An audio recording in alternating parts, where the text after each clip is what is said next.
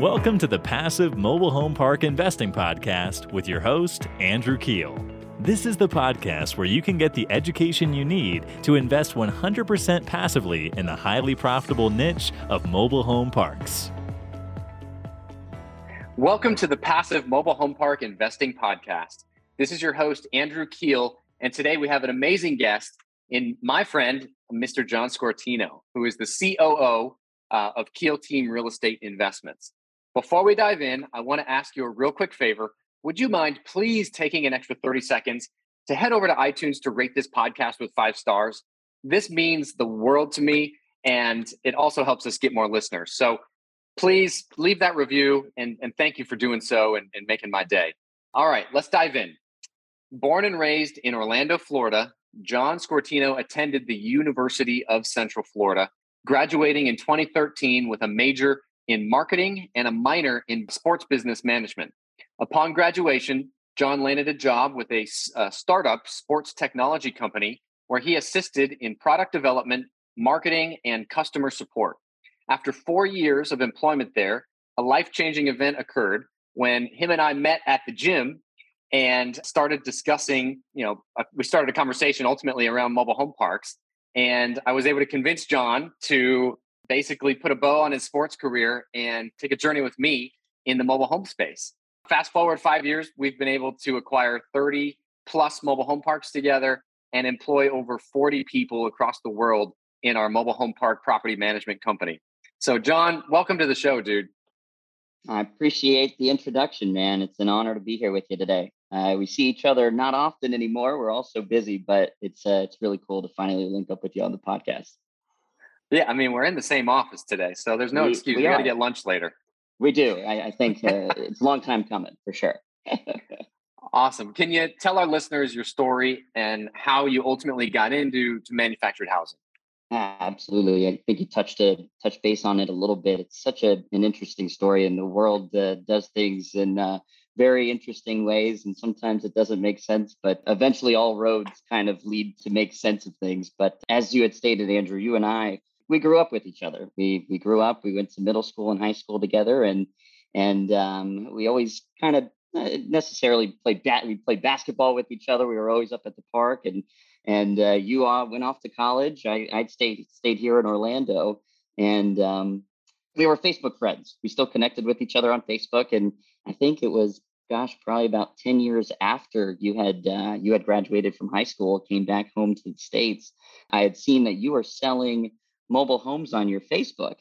And it, I, I, wasn't sure if you were crazy or if you were crazy, but I'll, uh, I'll, I'll leave that for another conversation. But uh, but it was intriguing. Uh, you your uh, passion for what it is that you were working on, whatever it, what it was, was was always something that I admired.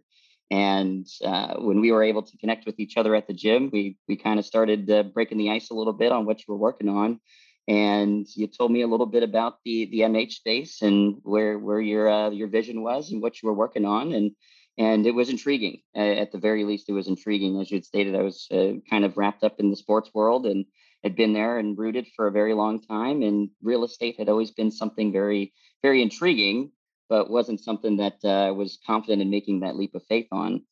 And after talking with you you gave me all the confidence in the world and what you were building and what you were working on was something that was very special and I ended up, like you stated, I, I put a bow on the uh, the tech sporting world, and I jumped on board with you. And I think it was day one. We went over to Frank and Dave's boot camp, and we we we hit the ground running. We we learned. Uh, you taught me everything that I know to this date, and you you've put me in positions to to learn all about the mobile home park industry, and and uh, I'm grateful for that. I wouldn't be where I'm at today if not for you, and and uh, I'm blessed to be part of uh, this this special journey that we're on.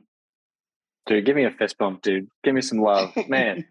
I I remember that. Yeah, it was very lucky. Like right when you started in January, Frank and Dave came to town and they put right. on that boot camp. So literally, your first week, we went to the Frank and Dave boot camp, and then yeah. we went back, didn't we? I think we went a couple Next times. Year. I think yeah, yeah, we went back to to Frank and Dave again and just learned some more and networked, and that was that was fantastic. So that was that was 2018, wasn't it? That was 2018. That's right. Yep. 2018. Uh, I think it was January 2018. Yeah, right after the, the new wow. year. Yeah.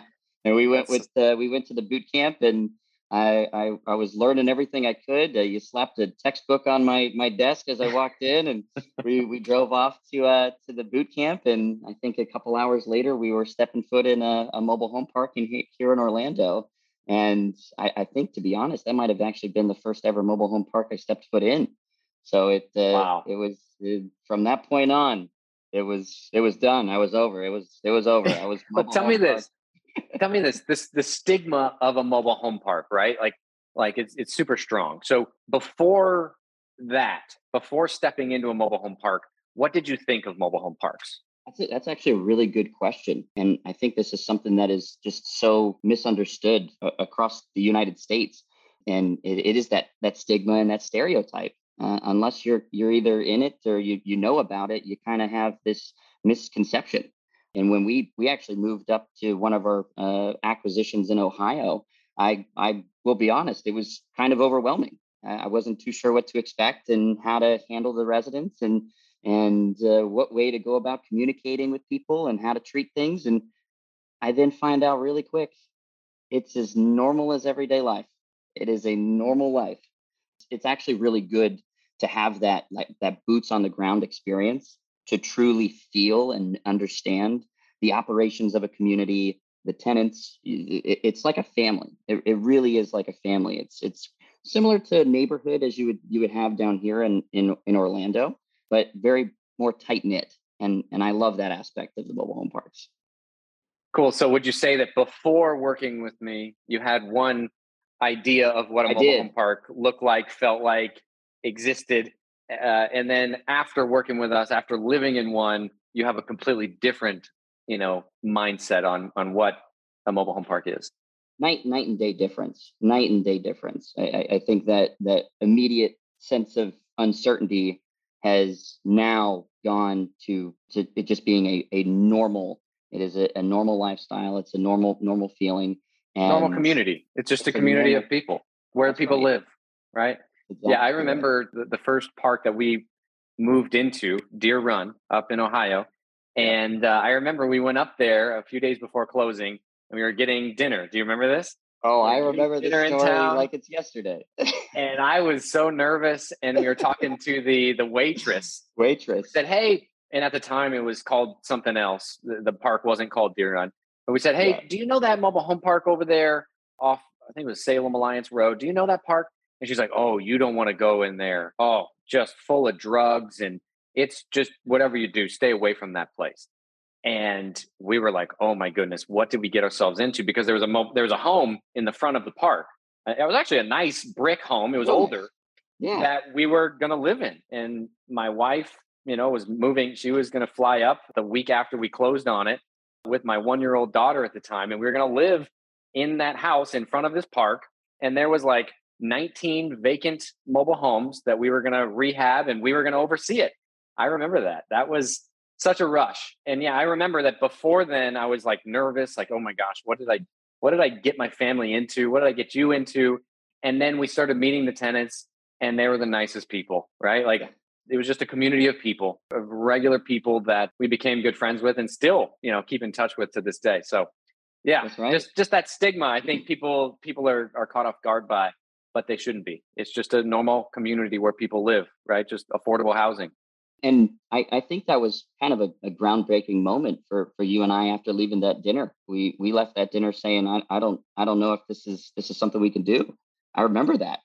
And then the next day we went back to the community. We still had that sense of uncertainty. And then we looked at each other and we were like, if we can turn this place around, if anybody can do it, it can be us. And yeah. to this day, I think Deer Run is probably one of the the more proud I mean, we're proud of all of them, but Deer Run is a, a very proud one because of where it came from and where it is today, for sure. Totally agree. What do you think is the toughest hurdle for most operators in mobile home park ownership? Good question. I, I think one of the biggest hurdles has got to be just the managing of, of the property, property management as a whole, the operations, making sure that your staff, you've got you've got a good staff on your hands, Collections are a huge process, obviously a huge component of, of the operation. home sales. I mean, the only way to really increase occupancy other than general rent increases is through the continuation of, of occupying units, keeping them occupied and, and making sure that, that your team has a very good grasp on that business model, right? And understanding what the what the true uh, task is at hand. And that's creating a, a great environment, having a great living living arrangement for your residents. Quality of life is as high as it can put, potentially be. And in most cases, that really revolves around management. So I think management and the operations of the property is is probably one of the biggest hurdles that that we've had to to face. I think we've done a very good job at it, but it's always going to be a, a, work in progress. Operations. And it's it's different, right, compared to other asset classes, right? Apartments, there's there's a lot of good third party property management companies that you can hire to manage an apartment complex even for self storage which i've dabbled in you know there's very good third party pro- you know property management companies that you can hire to run your facility uh, but in mobile home parks it's a different story right you, it is you know the the average i think there's a couple right third party managers but their minimum charges don't really work for the parks that are below 100 lots so it's right.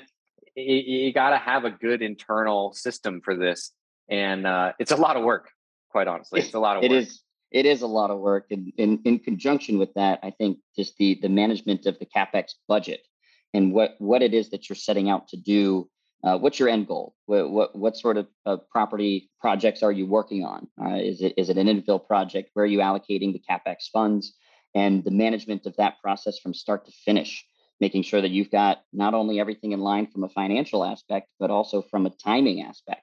Timing sometimes can be the the the, the hardest thing to to overcome and stay ahead of. And that's why I mean you and I know we we try to stay as as so far ahead of, of, of schedule as we possibly can because we know at some point in time we're gonna hit some sort of crossroads. We're gonna hit a hurdle and it's going to set us back. But if we at least stay one step ahead when that hurdle comes, we're at least where we should be, or hopefully still right, right, right ahead of that. That's a great point. Yeah, especially with us buying a lot in the Midwest, you're coming across this big thing called winter that really shuts down a lot of capex projects. Uh, to piggyback on that, I, I mean, I know you've managed a lot of value add mobile home park projects. What would you say is the hardest value add component in mobile home park investing? I mean, it's got to be the infill side of things. Infill is probably got to be one of the the hardest things, mainly because of there being so much red tape. Just because you do something in one community doesn't mean that you can do it that way in the next. You've got to comply with your local code enforcement officers. The utility providers sometimes can be very difficult to work with, and you don't have an option really. You're kind of at the mercy of the one provider. If uh, the the electric monopoly. company yeah yeah the, the electric company or the gas company is is slow to the punch in getting the, uh, the either the meters set or maybe it's new construction where you need to run new lines uh, we'll get to you we got you on schedule. Don't worry. Having that hearing that it, it just it just boils my blood because the sense of uncertainty is just so underwhelming. And yeah. knowing that we've got we've got goals to meet and we've got we've got expect, expectations to hit and timelines to keep track of when you've got third party vendors that are hindering your ability to continue and make progress it's quite frustrating. And i think we've actually done a really good job in coming up with tactics to be able to reach out to those third parties and try to convince them that they needed to put us ahead of schedule and it's it's yeah. not easily done but yes tell them the example of Norfolk. We, we just finished oh, a refinance, an agency refinance, but during that process, three homes were found to have gas lines running underneath of them. And yeah. Fannie Mae was not going to give us the loan Mm-hmm. because that was a, a hazard. So basically, walk through the process, right, sure. of how you attack that. Yeah, so this this was definitely a, a, little bit of a gut punch right at the finish line of getting this refinance tied up. As soon as we were getting ready to finish, we got the news from the lender saying that there was a gas line that was lying underneath a couple units, which is ultimately a, a life safety hazard, and it needed to be a, it needed to be fixed. And uh, I'm I'm in a panic. I don't I don't know what the best course of action is. I call the city. I I'm, I'm calling the the building inspector. How did this happen? How did you guys install these homes over top of these lines? This isn't something we had done. Uh, these homes have been set for 20 plus years, and now we're the ones that are getting kind of the left hook here. And at the end of the day, I was able to develop really good relationships with a relationship with the gas company and explaining the entire story to them. And we were, gosh, I think it was might have been around March or April time. So the grounds were still frozen. There was no, there was going to be no digging. There was going to be no excavating. And the only solution that was presented to us was let's relocate these homes. And it wasn't an option. I think we know how hard it is and the difficulty of yeah.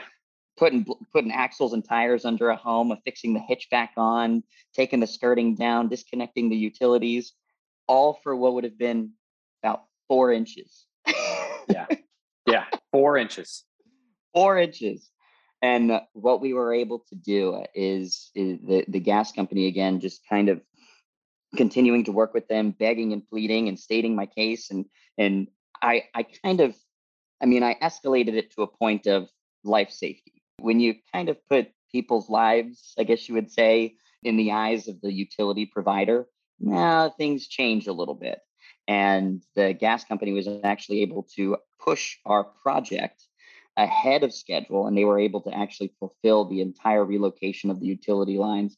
I think it was within six weeks, if I'm not mistaken, from yes. time of notification to relocation and completion of that relocation. And we were we were wondering uh, at first conversation, I think it was like, yeah, it's March now.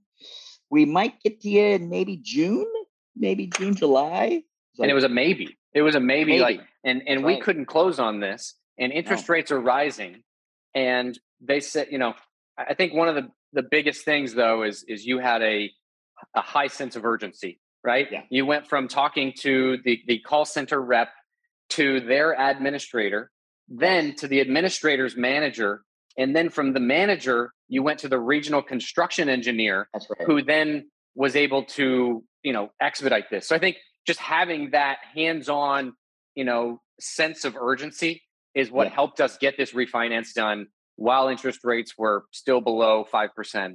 And, you know, we, we were able to get the deal done. But, uh, you know, that's just one example, right? Of, hey, you're, yeah. you're at the mercy of a third party utility company to get something done and they they don't move very fast right you have to call multiple times you're not just going to call once you have to find your person and then you have to follow up consistently and you did a great job of that and you consistently do that so i think that's you know one of the the ways we've been successful with uh, with our value add projects agree so. and that that actually is a good point the hierarchy of going through the the, the phone tree and finding ultimately the guy who makes the decisions that's and, and not giving up there we yeah. see it too often more than not where you, you you get a sales rep and oh, sorry, yeah, we'll we'll put you on the list, and then you you kind of you wait for a phone call back, and you wait and you wait and you wait.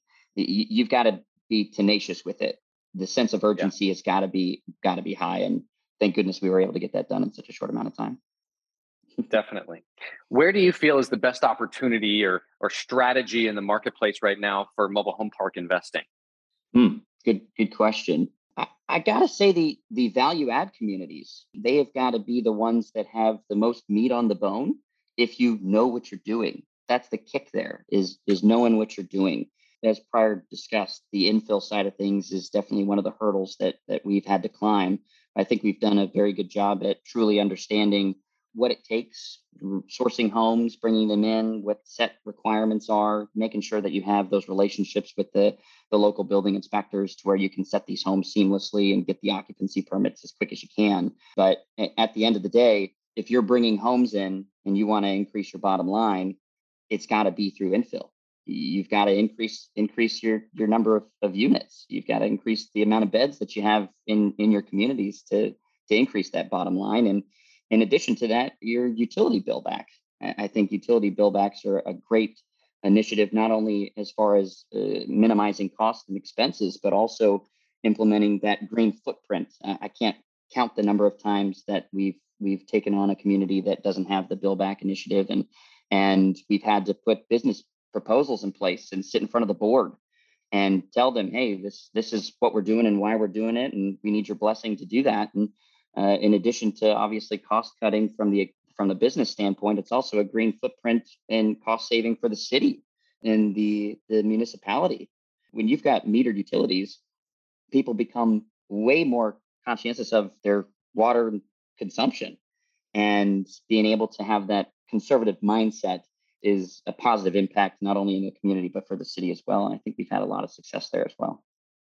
Definitely. Yeah. No i, I completely agree. Yeah it's the infill is the, the greatest opportunity but it's also the hardest value add it right is. and it can be labor intensive there's a lot of moving parts to it it's not rocket science right it, it's no. it's figure outable but there's just a lot of moving parts and you have to have again that sense of urgency like you did on that norfolk project to get it through the finish line and that's just something that i you know i'm really thankful for that to partner with you on because you do a great Yeah. job of that I appreciate that, man. I do appreciate it. And and you're right. It, the the infill side of things, sometimes the greatest reward comes from the the most amount of work. And I think that we've we've seen that time and time again. Some of the the the more successful projects that we've worked on have equated to some of the projects that require the most labor intense and cap intense projects. And not shying away from those, I think is something that is really cool about what we're we're capable of doing. And and seeing projects in communities that might have a lot of uncertainty and being able to have a process in place of confidence with our due diligence is is played a huge role in in the communities that we've acquired to date and the success that we've had too. Definitely. Let's uh let's make let's ask a little tougher question here. What mistakes in mobile home park investing have you made that uh, our listeners can learn from? Uh, I I think our due diligence process, as just previously mentioned, it's been forever evolving now that uh, we've matured and, and learned so much over the years. I think that's one thing that you and I can both hang our hat on is that we're continuing to expand our knowledge base and learn more about this industry and learn more about this asset class and the infrastructure of these communities. At the early onset, we read the book. You kind of take what you what you read and you put it to action. And I will say we we definitely ran into some some hurdles, hurdles that we we now know today to to avoid in our due diligence process has now become a very bulletproof staple process in our acquisitions. One for one community example, uh, one in in Indiana, we we didn't scope the sewer lines. We looked down them. We said that they looked pretty good. We asked the tenants how well their sewer system was, and everyone gave us a thumbs up. And we kind of took it further, took their word for it. And then a couple years down the road, we find out we've got some sewer issues and we've got some root intrusion. And now we've got to go ahead and rod the lines and we got to jet the lines and clean out the system. And now we've got a maintenance schedule to avoid that from happening down the road again. But in addition to that, it's now added to our DD process. So one thing, one thing we know, true and true, we get a plumber out there and we camera every single line throughout the community to make sure Yeah. these lines are clear, they're clean, and if they're not, then we make sure to address that before any acquisition does happen. So I, I think that has definitely been one of the the hurdles or mistakes that we've experienced, but I think we've rectified those, and I'm I'm proud of the the, the process that we have in place today. It's it's more time consuming, it's more extensive, but I think we've learned so much over the mistakes that we have made, what to look for and what to look out for. Yeah, yeah, I agree. Yeah, in the early days, uh, I was I was speaking with someone the other day, and they said in the early days, our due diligence checklist was right out of Frank and Dave's book that he provided, and now it's it's grown to I think there's over 400 items you know that we need Yeah. to check uh, for a new property. So the due diligence has just gotten much more extensive, and that that that has saved us a lot of money, a lot of uh, a lot of mistakes. So what are the most important things that you think passive investors, you know, we're talking limited partners here, what do you think they need to look out for when investing into mobile home parks? That's actually a really good question. I think we hear that more often from investors now than ever. And I think that's the confidence in the operator, looking for an operator that you know and trust. Eh, that's probably one of the hardest hurdles to climb is finding finding that operator and partner. At the end of the day, you're a partner. Eh, you're you're in it with us, and you've got to have confidence in that individual to know that the your investment is secure. And I think we've seen time and time again guys presenting spreadsheets and showing this is a property I found and this is the expectations of it. At the end of the day, anybody can build out a pro forma and tweak it to have projections that generate great returns, but can you actually execute on that? I think that's the most important thing. Can you execute on what it is that uh, you're forecasting? And normally it's based on the operator. Can you trust that operator? What's their track record? And that is something that I would look at first and foremost when looking to invest in, in mobile home, the mobile home park asset class. Smart. Yeah, I agree. Uh, what does the perfect mobile home park look like in your eyes and why? Mm, I like this this question. I do like this one. I think 100 units is like a sweet spot. I think a 100, 100 lot park is an absolute sweet spot. And the kick here is it's got to have direct billed utilities.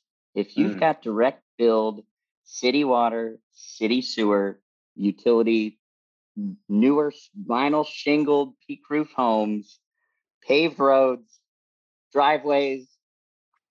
All right, am I painting the perfect picture of a mobile home park? I think I am. Yeah, yeah. and buying it at a 10 cap. And a 10 cap. especially now, especially now. But I think the uh, the the direct billed utilities has got to be one of the things that we look at first and foremost, making sure that you don't have a private private utility system, a, a, a well, a, a, treatment plant. I, I, think those are things that uh, we've seen some guys have great success with them, and we've heard some horror stories. And I know we've we've definitely steered clear of, of each of those utility infrastructures. And I, I think if you've got that build direct billed dynamic, it you eliminate a lot of uncertainty as far as expenses not owning the underground lines and having to repair leaks. And then you request leak adjustments. And if those leak adjustments don't get granted, you, you, your expense ratio can kind of get flipped a little bit. And from one month to the next, you've got to get leak detection out there and your expense ratio goes even higher. So I, I think the uh, that direct billed component in a community of about 100 lots is is where I would see the perfect painted mobile home community. Yeah, no, I agree. I, on our KPI call the other day, we were looking at some of our parks and looking at the expense ratio on our direct billed parks. Literally, I was I didn't think that was possible to get a 25% expense ratio, you know, and, and it just shows you, you know, those direct billed parks when you're not having to worry about the loss, you know, from the, the billing back that you're going to experience, it's day and night difference. So I it agree is. that that would be in my perfect mobile home park as well. Direct bill water, sewer. uh, what do you think the future of mobile home park investing looks like, and how do you see mobile home parks fitting in with the direction the economy is going? Yeah, that's good. I mean, I think what we proved, uh, especially with COVID, I mean, you and I, we were sitting in the office every single day, just uncertain. What what what are things going to look like tomorrow? What sort of right hook are we going to hit, uh, or is going to hit us? And we were calling the banks and making sure we have money lined up if, if we were if, if we were uncertain about rent collection and making sure that housing was going to help out our residents and uh, contacting our banks to let them know that we could potentially be in a, a problematic position. And it proved or should i say we we kind of weathered what we thought was a storm. And covid really proved that the affordable housing market is here and it's here to stay because during COVID, people from an income standpoint were running into some financial hardship. These big time mortgages were not able to be uh, afforded uh, anymore in some cases in some of the cities that we were around. We ended up seeing our occupancy climb. Our mobile home park occupancy started to climb because people were looking to get rid of those big long term liabilities. So I see the mobile home park industry sticking around and sticking around for the long haul.